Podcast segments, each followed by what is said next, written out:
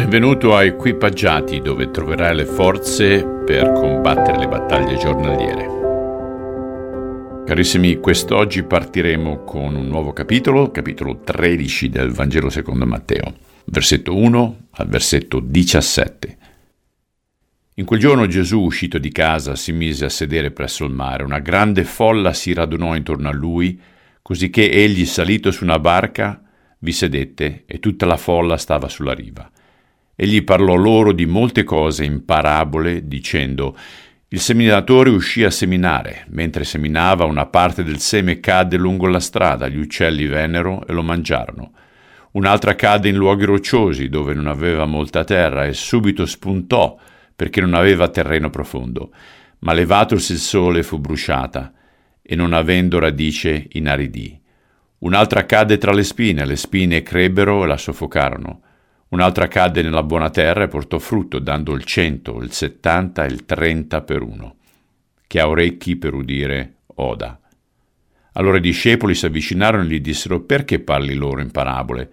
Egli rispose loro, perché a voi è dato il conoscere i misteri del regno dei cieli, ma a loro non è dato.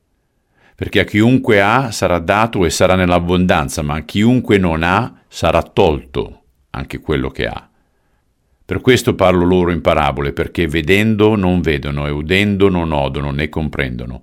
E si adempie in loro la profezia di Isaia che dice Voi udrete e non comprenderete, guarderete e non vedrete, perché il cuore di questo popolo si è fatto insensibile, sono diventati duri d'orecchi e hanno chiuso gli occhi, affinché non vedano con gli occhi e non odano con gli orecchi, non comprendano con il cuore e non si convertano, e io non li guarisca.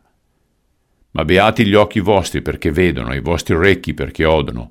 In verità io vi dico che molti profeti e giusti desiderarono vedere le cose che voi vedete e non le videro, e udire le cose che voi udite e non le udirono. Signore, la mia preghiera è che ognuno di noi mantenga un cuore tenero nei tuoi confronti affinché lo Spirito Santo possa continuare a guidarci e non indurirci a quello che ci comunica. Te lo chiediamo nel nome di Cristo. Amen. Beh, ragazze e ragazze, anche oggi abbiamo concluso e non vedo l'ora di vedervi domani. Ciao, buona giornata.